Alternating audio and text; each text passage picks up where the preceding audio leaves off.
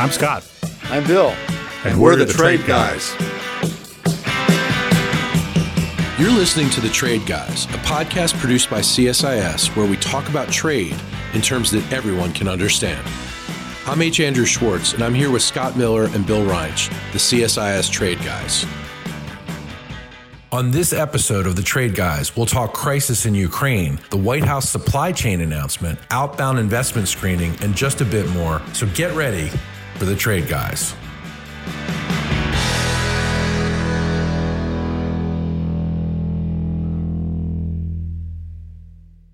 Gentlemen, We've got breaking news. Obviously, Russia is invading Ukraine. It is disrupting global markets. Our stock market continues to plummet as we speak today on Thursday, February 24th. One thing I wanted to ask you guys is, you know, estimates indicate that sanctions are at least somewhat successful in 30 to 35% of cases. What do you guys think sanctions can do? Biden said that, you know, as they escalate, we're going to escalate our sanctions. And he's already imposed a first tranche of sanctions. So, what can these sanctions possibly do?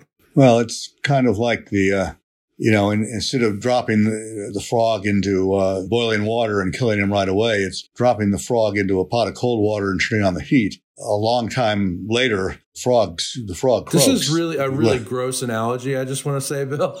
well, I was going to do it with lobsters, but then I thought frogs were uh, oh made, man made more sense. I mean, it, it it it they can have an impact, but the impact is usually over the long term, not over the short term, and that will be particularly true in this case because Putin has done a, an impressive job of really kind of isolating the the Russian economy from Western influences. I mean, it, it's kind of revealing how long he's been planning this because they've spent a lot of time building up their reserves. So they've got a mountain of cash and distancing themselves from the dollar. There was, I saw an interesting statistic today. You know, last, a year ago, for the first time, it held, Russia had more gold than dollars in its reserves. So he's been getting out of the dollar, uh, out of the dollar as a reserve. The central bank's dollars as a percent of the central bank's assets dropped from 40% in 2018 to 16% last year.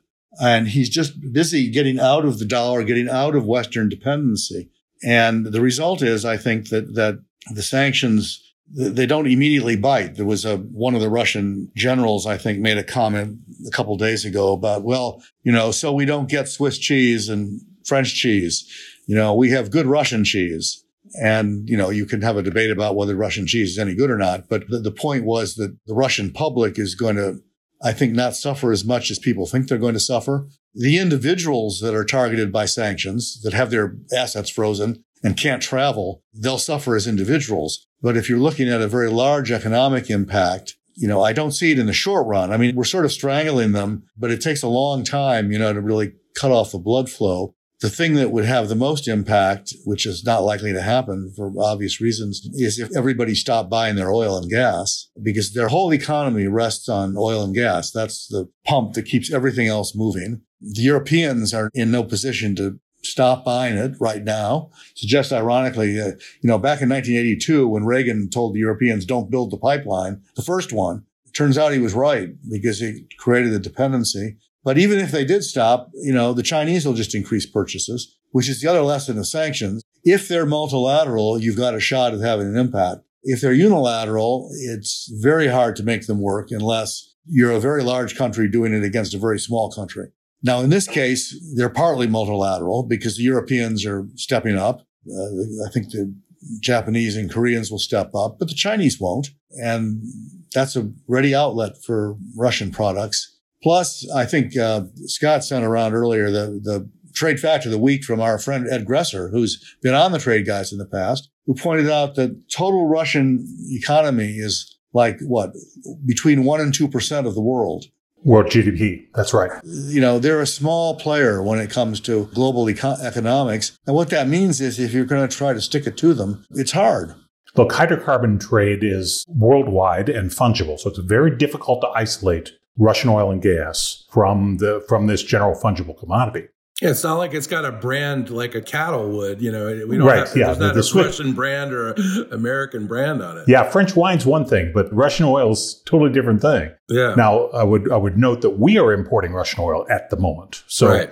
hydrocarbons makes some of these sanctions programs counterproductive, frankly. So this morning, oil exceeded $100 a barrel for the first time in a number of years. Mm-hmm. That's good for Russia at this point.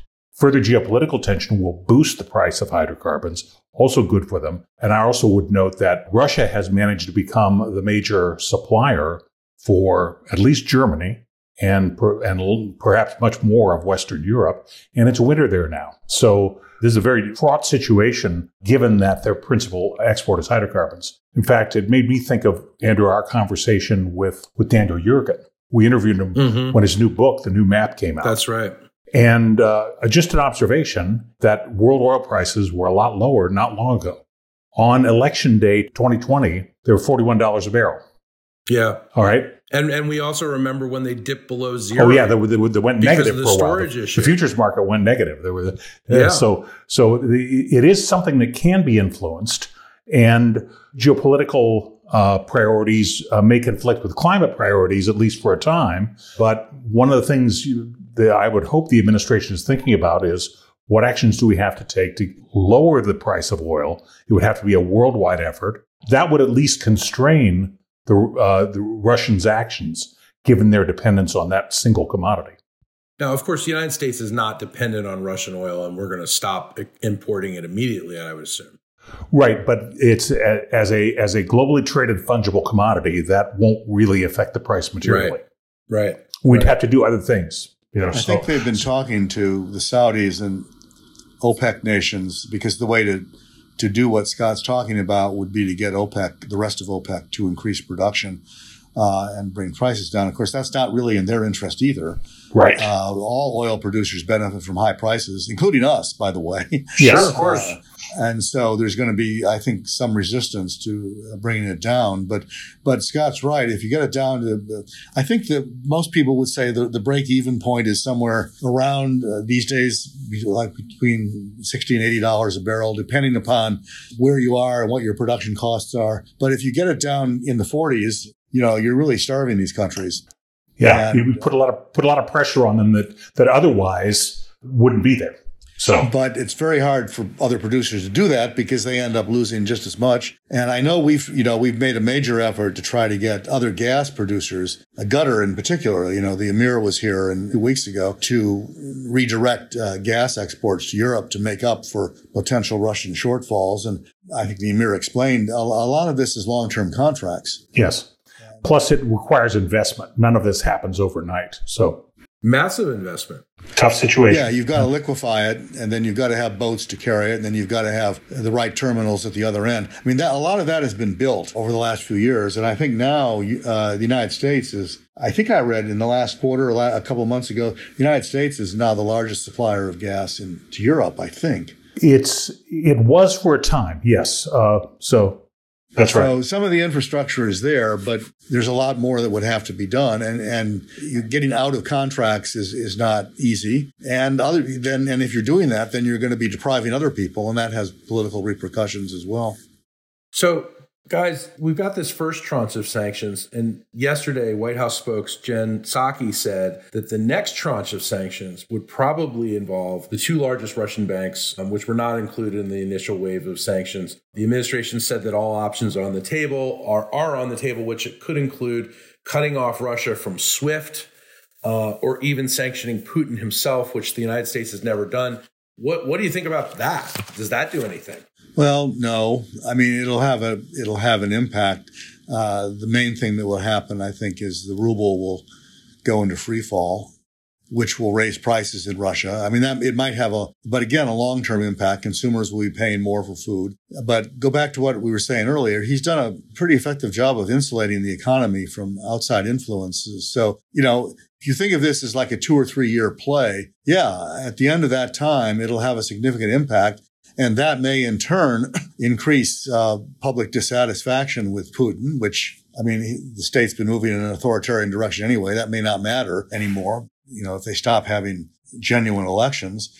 But it takes a long time to have that impact. I mean, even if the bottom drops out of the ruble, it's still going to take time to have an impact. And the longer these things persist, uh, the the more likely they are to be turned against the people who are applying it. I'm thinking of Cuba sanctions, which started in the 1960s. The Cuban embargo was uh, was about as comprehensive as you can imagine, and uh, not only did Castro continue to stay in power, but he effectively over the years used the embargo as criticism toward the United States. And essentially, we, we were to blame for every hardship the Cuban people he, suffered. He, he, blamed us for everything bad that happened in Cuba. Yeah. Uh, Putin's already doing the same thing. Everything, right. everything that that's going to happen bad in Russia is going to be the fault of the West.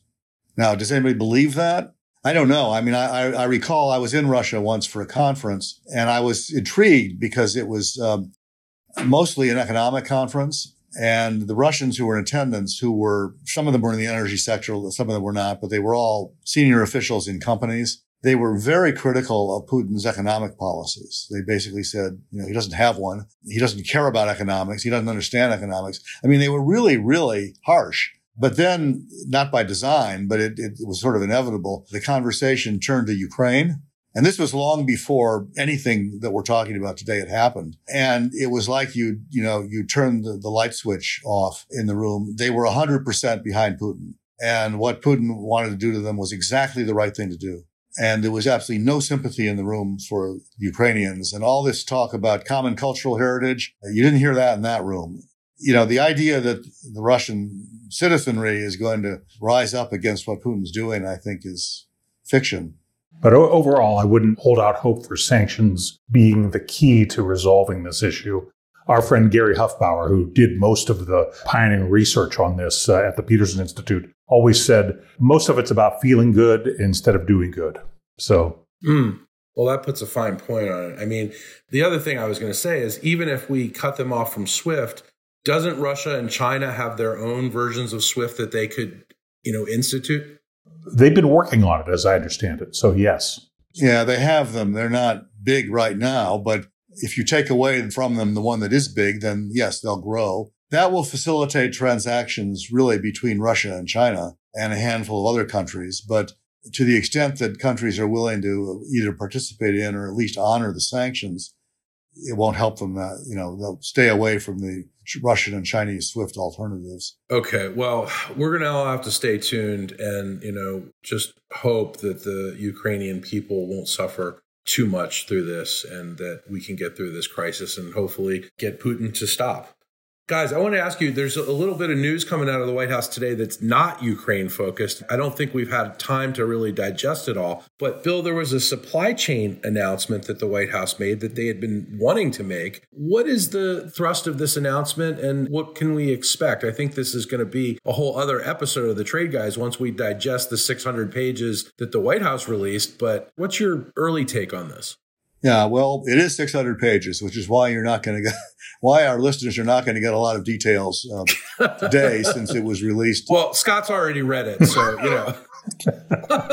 this is what happens when you have time on your hands. It was released at 5 a.m., so uh, I'm sure he got up early to, to take a look at it. But there's a backstory here that, in a way, it, it, it's impressive because it was released on time. And, you know, the number of times the government does something on time, you can count usually on fingers and toes. But if you go back in history, one year, exactly one year, it was February 24th, 2021, when President Biden issued Executive Order 14017, in which he directed the administration to conduct a whole bunch of supply chain studies. Four of them were due in six months, and they came out in June, and they were in critical sectors, batteries, chips, pharmaceuticals and PPE and critical minerals.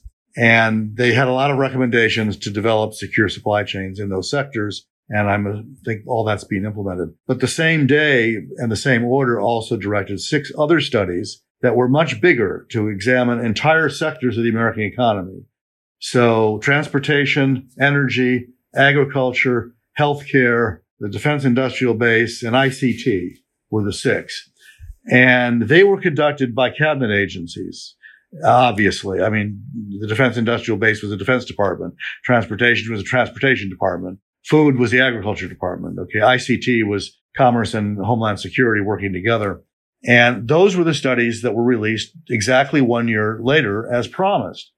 And it is 600 pages of fairly detailed recommendations, which we will have to digest and, and comment on. They are designed, though, to encourage the development of resilient supply chains. And so what does that mean? First of all, it means carrots almost entirely and not sticks. For example, there's going to be a, and I think they telegraphed this one earlier, a new Buy American rule that will, for a set of critical items yet to be identified, will allow the federal government to pay a, a, larger premium in buying those items for federal government use.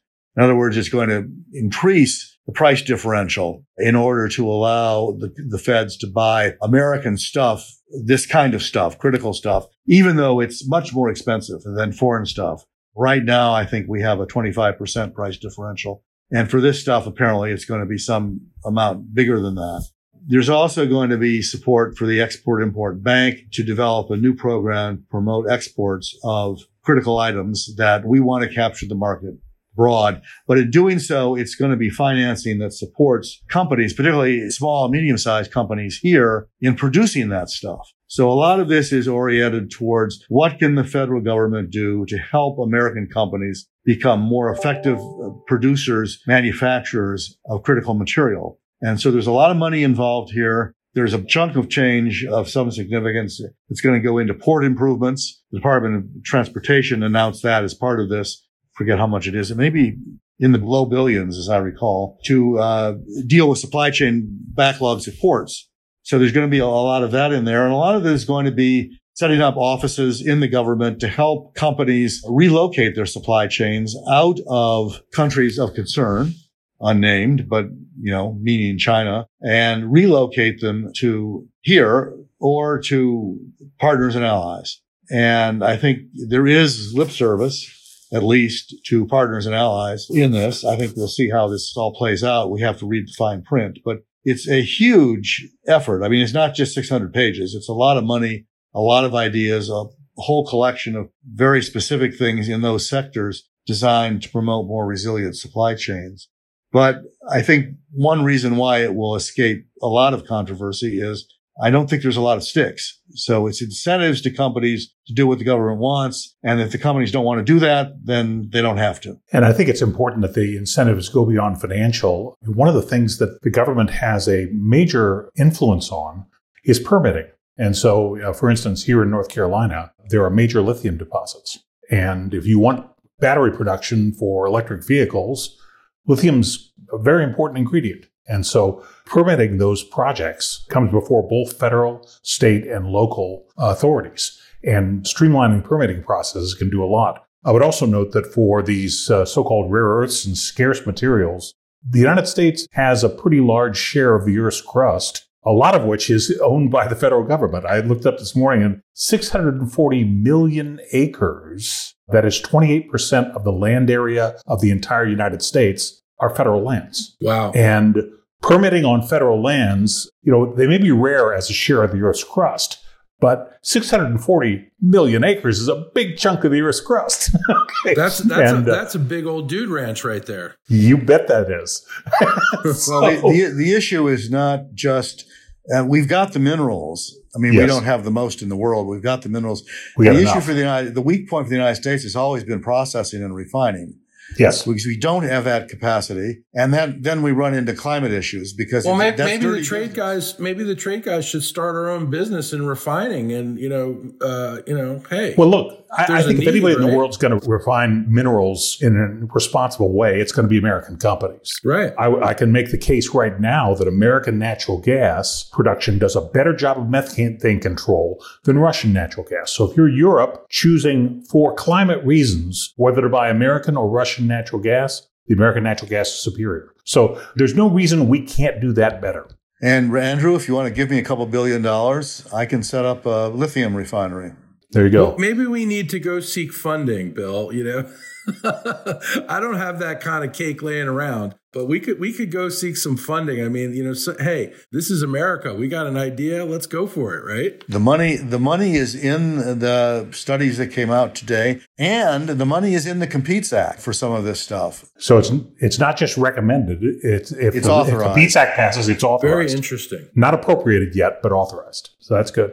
That's interesting stuff, guys. As we continue to digest this act by the White House, we'll talk about it more on trade, guys. Finally, today, I want to ask you guys about something that we call outbound investment screening. This is something that the White House and Congress are weighing new oversight of U.S. investments in China. Senator Bob Casey of Pennsylvania said, We're, quote, we're in an economic war, whether we want to use that language or not. What is going on with outbound screening? Is it a good idea for the government to impose outbound investment screenings on U.S. firms, including venture capital funds that invest into Chinese tech startups? I think it's a terrible idea. And I've said that in the past. And it's taken an ugly turn recently because in Senator Casey and Senator Cornyn, who are jointly behind the Senate bill, were unsuccessful in getting any action on it last year in the Senate. They tried several times and, and failed. But then the House put it into the Competes Act at the last minute and passed it. So it is in the conference now with the Senate USICA bill and uh, Representative Sewell from Alabama and Johnson from Ohio, I think, actually, who introduced the House counterpart. And there's an active campaign to get this done. There are both philosophical and practical objections to it. The Congress considered the idea four years ago when it updated CFIUS on the inbound side. Uh, and there was this proposal showed up then and they decided not to do it because they thought that it was redundant with export controls. That is, you know, what we want to stop the adversaries getting is U.S. technology. Uh, and that's what export controls do. And putting an outbound investment restriction is redundant with export controls. Now the argument's shifted a little bit since then, and what because what now they say they want to do is we want to block venture capital. We want to block money going to Chinese startups that might end up on their own inventing things that we don't want them to invent. My view has been that the Chinese are not short of money, uh, and we don't, you know, they, they don't need our money. I, I think the, the, place where there's a, gr- a small grain of reality in this discussion is know-how and transferring know-how can be an issue and it can be advantageous to the but know-how and capital are only tenuously linked so my first question to the champions of this bill is what's an american investment because once you tell me if i'm running a venture capital firm i'm setting up a headquarters in ireland because that's not a U.S. investment. Well, and worse than that, the, the, the, legislation refers not to investment, but to transaction, which is much broader than investment. This is this is a recipe for capital flight if it's taken to its extreme. In the meantime, you know, keep in mind back when the last uh, corporate tax bill was being debated in 2017, so way back when dinosaurs roamed the earth. In 2017, one of the big problems were corporate inversions. And the tax law was specifically changed to prevent American companies from moving their headquarters outside of this jurisdiction, which they were incentivized to do under the previous law. So this is just going to re-incentivize companies to get out of the US, which is a bad idea for a number of reasons. Most importantly, because headquarter operations is where the value is added. That's where the high quality, high paying jobs are. That's where the intellectual capability of the company lies. So, uh, there's, there's a lot hasn't been thought through here, notwithstanding the current account deficit because we have an investment surplus in the United States, private capital coming in, we're able to run big trade deficits, big current account deficits. So I'd like to know what happens to the dollar when we do all this. But in any case, I'm with Bill on this. I think it's a terrible idea. Well, unfortunately, today's a pretty terrible day over in Ukraine, and it's a terrible idea. So we have to end on terrible. But I will leave you guys with this. We didn't have a lot of time to talk about NFL free agency yet, Scott, but it opens some point in March, and we're going to have to talk about players, you know, moving around in the NFL because that's that's what we do with the trade guys too occasionally. Yes, but there's also a good news story to end on, which is we're back in the guacamole business. Back in the guacamole business. That's right. Crisis averted. Yes. And I was thinking about you guys when I was at Whole Foods the other day, looking at those beautiful avocados. Yep. Avocados from Mexico are back in trade. They look just so. like our heads. Is that what yes. you're trying to tell us? we are back in business. Green and smooth. Trey, guys, as always, thanks for your beautiful insight. We will see you next time on this trade channel.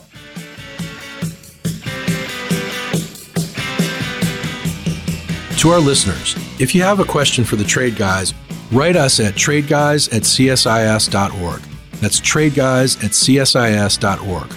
We'll read some of your emails and have the trade guys react to it.